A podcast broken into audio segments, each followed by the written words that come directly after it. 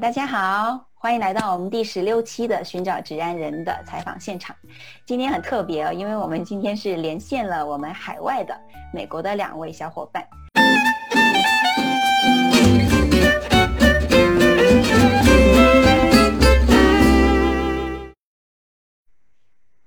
那另外，你们有刚刚也说了，就是程序员辛不辛苦的问题嘛？那我知道，其实 JY 也是挺辛苦的。他今天现在你们是晚上呃七八点的时候，我们这边是早上十点多十一点的时候。其实他今天也是呃相对空出来一个时间给到我们，平时晚上也是很忙的。嗯，所以我想探讨一个国内经常谈到的加班文化，特别是我们这边有九九六啊、零零七啊。这些说法，那不知道你们那边就是有体会到？其实还是挺常见的吧，但是可能我刚才说的，就是说没有这种约束，就是说一定是九九六还是怎么。其实更多时候是个人的一个选择。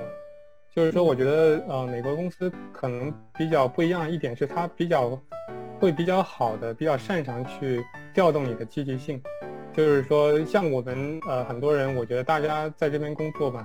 嗯，如果除非是你到了一定阶段，你可能就是说想养老，不要那么拼。但是在这之前，大家还是有一定的理想的吧，就是觉得，哎，我做这份工作是因为我想去实现这样的目标。所以在这个过程中，公司利用这一点调动你的情绪，包括我之前提到的，他跟你画饼也好，就是说，哎，你做的东西到底多有意义？这个时候你会真的觉得非常有意义，然后。呃，但愿也是真的，对吧？但是，但是，就这个过程中，你就会很积极的去做。那你可以先说说自己，就是你一天一周吧，一周大概就是，呃，会加班多久啊？我还挺灵活的吧，我觉得可能周一到周五可能三四天，一般都会晚上加加班。但加班的话，有时候也不一定说是做非常累的事情，可能就是。啊，回回邮件啊，就我因为这个涉及到时间分配的一个话题吧，然后周末的话可能半天时间吧，拿拿来看一看。嗯，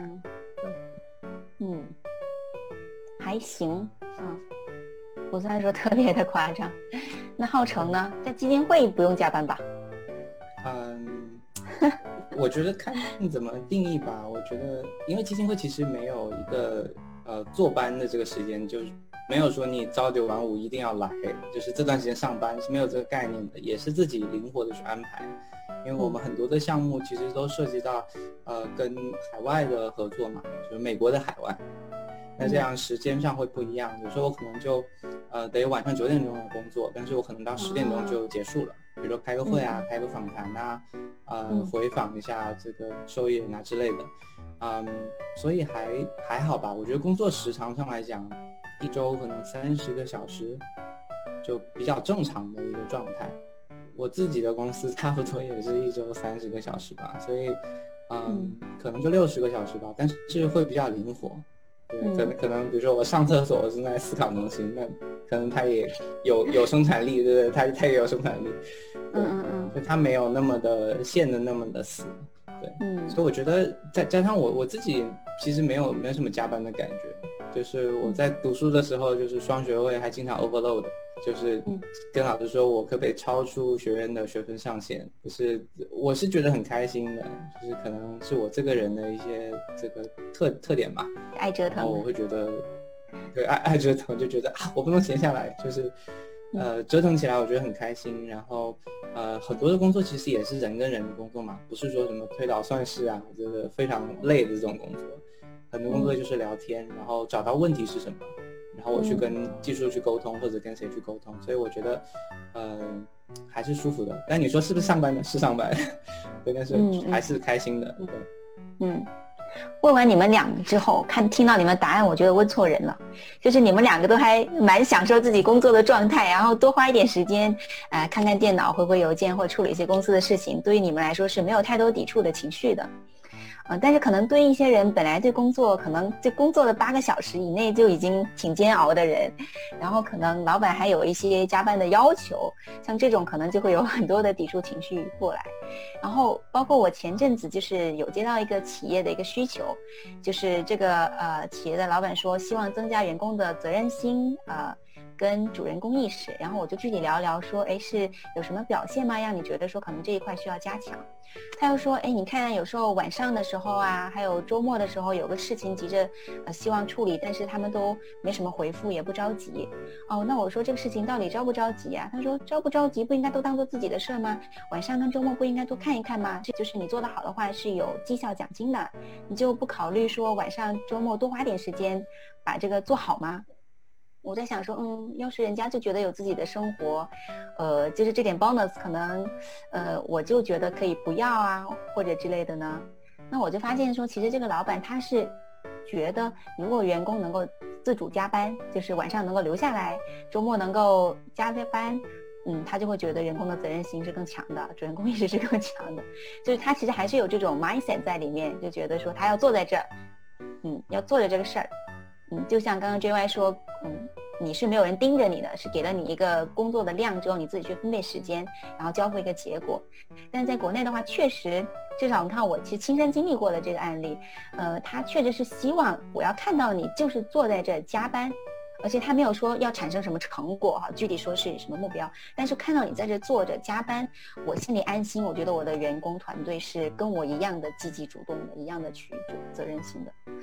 嗯，我所以我想请大家稍微讨论一下，我不知道大家有没有什么想法。如果我们可以讨论起来的话，就国外为什么他能够给你这个自主性，国内为什么我就要盯着看到你在加班，要设置这个九九六？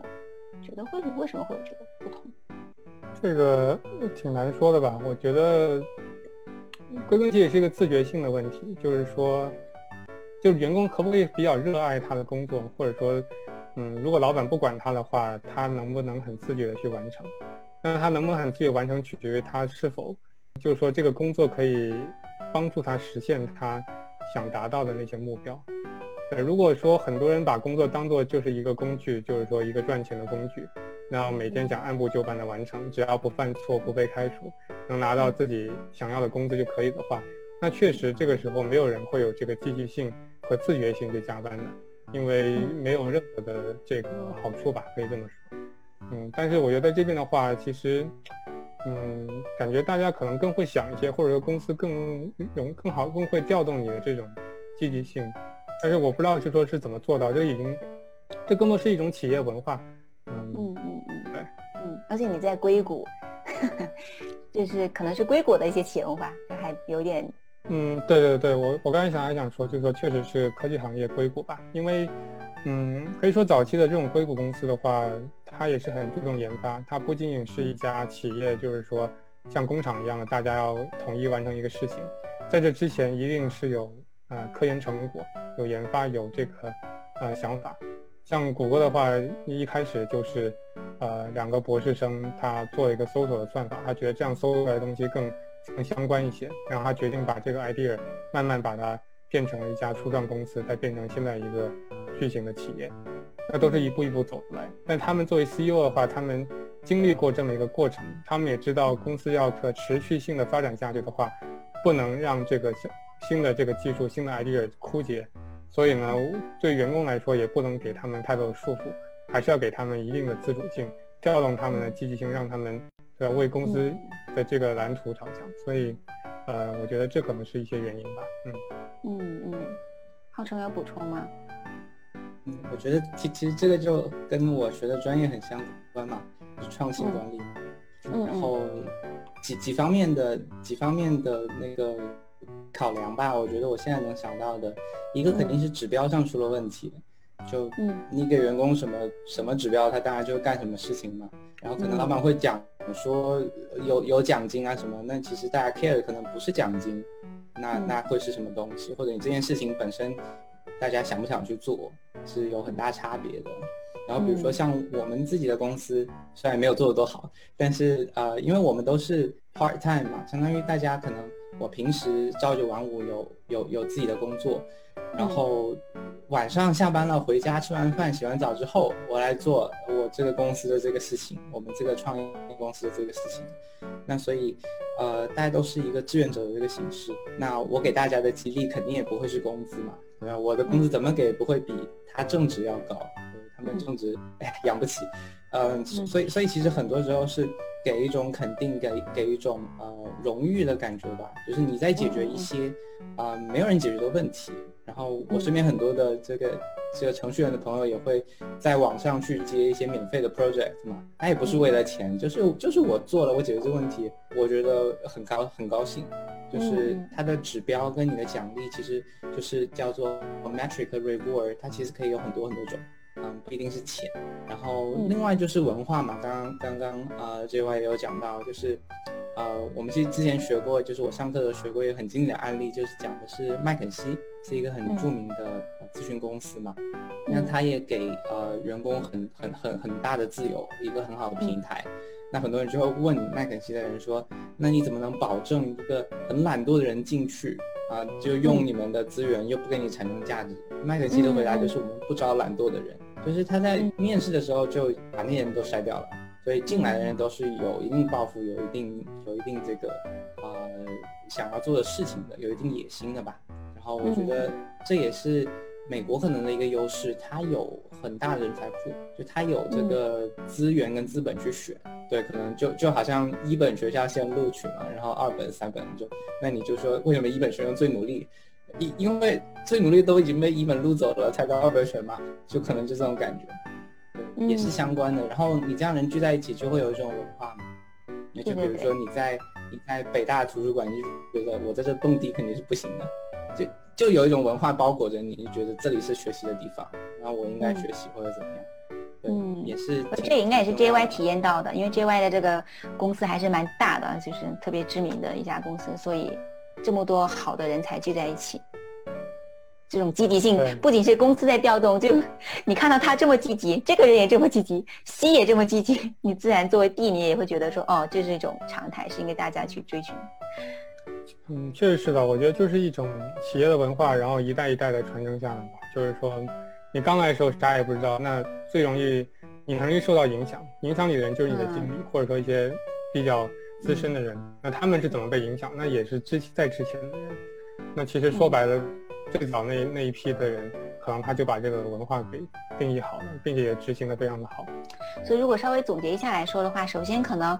看员工有没有积极性，还是先看回老板自身在建立这家公司的时候去怎么定义这个企业文化的。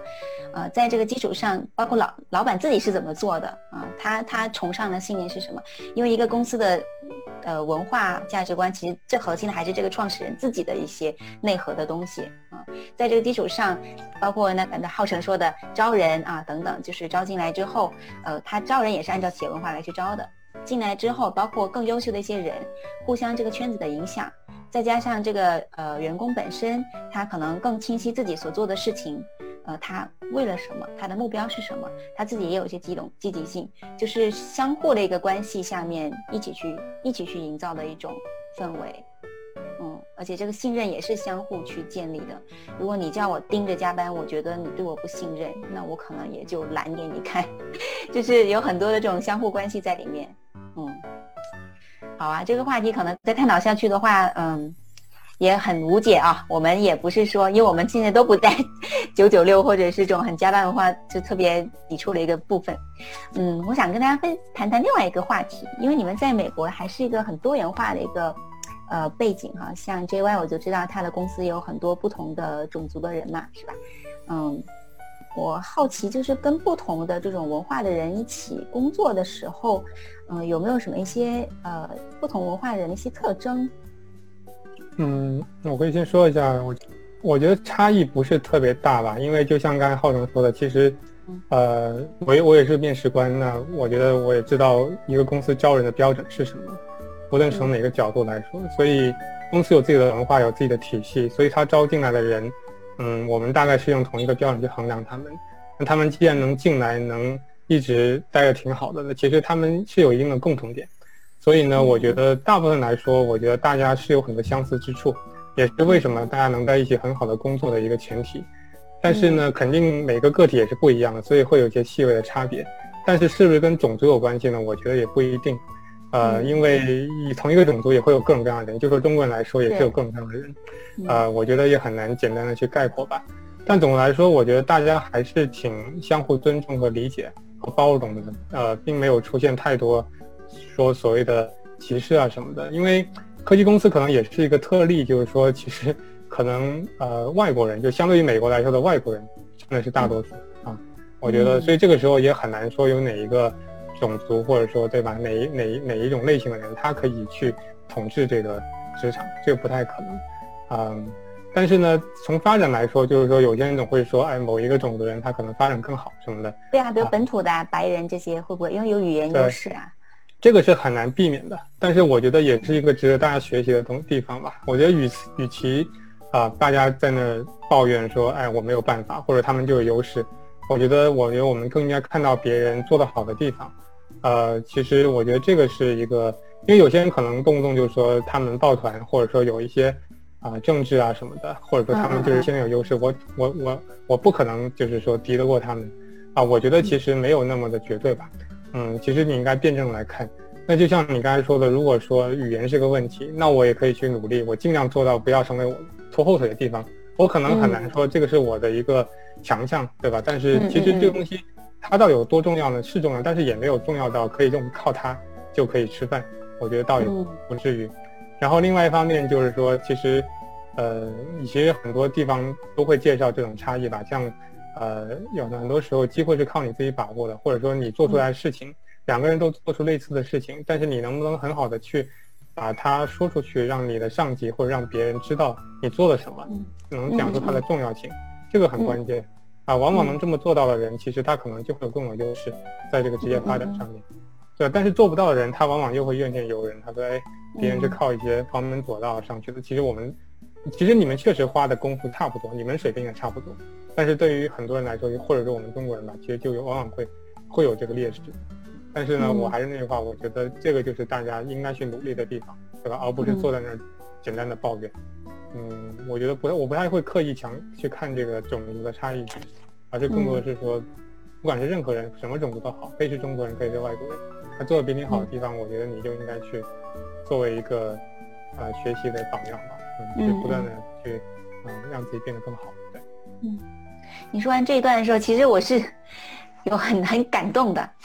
嗯，感动点在于什么呢？其实在国内没有说可能很多的种族，但是国内也会有，就是。工作的时候可能会有一些同事会说，哎，你看那个人就很会说，他就是会说，他就会跟老板搞关系，或者他就会去干嘛干嘛。其实人家也是像你说的，光明正大的再去发挥自己的优势，可能也不是优势自己本身那种特性个性啊，就是这样子的去做一些事情。那你与其去抱怨，为什么不积极的去学习人家好的地方？就是这种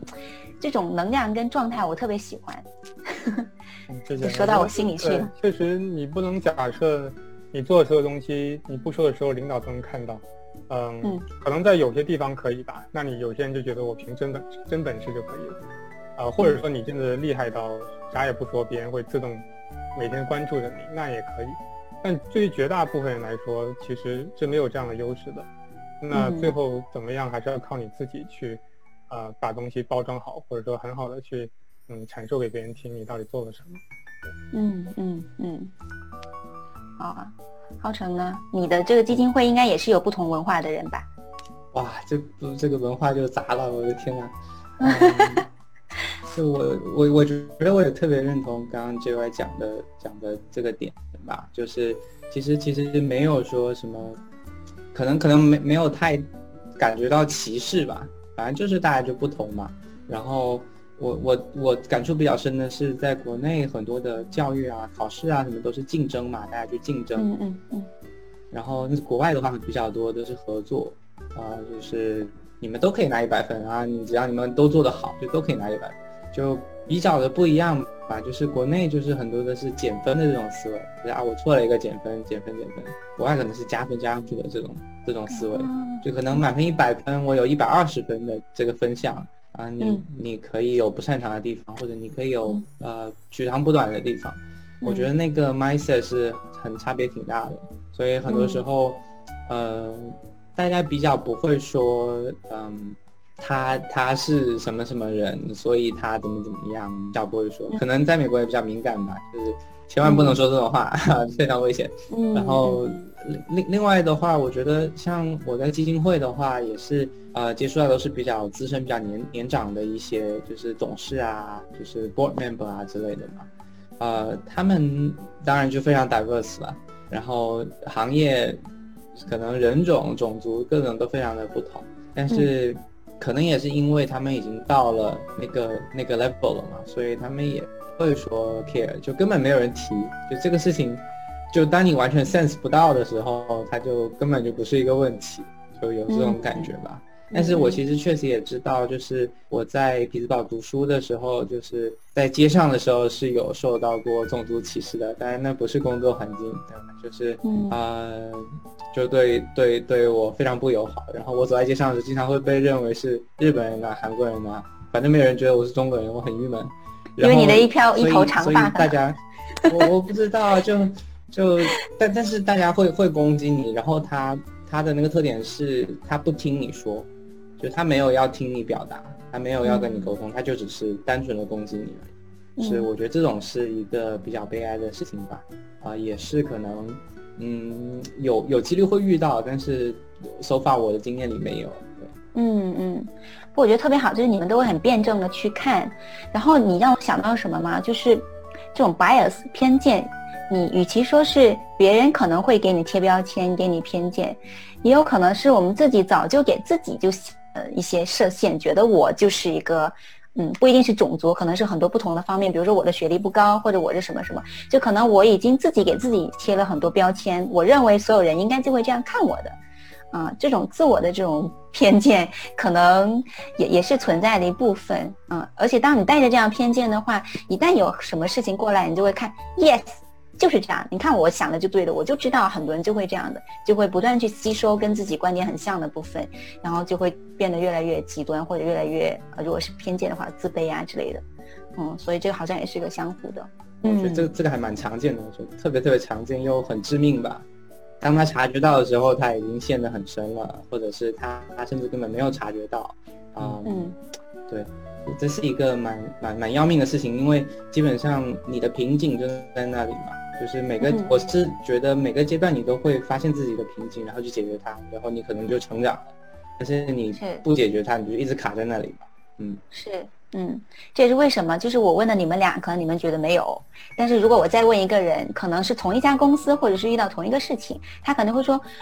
这个很严重啊，或者什么之类的，因为每个人可能都在去看到他想看到的部分，相信他想相信的部分，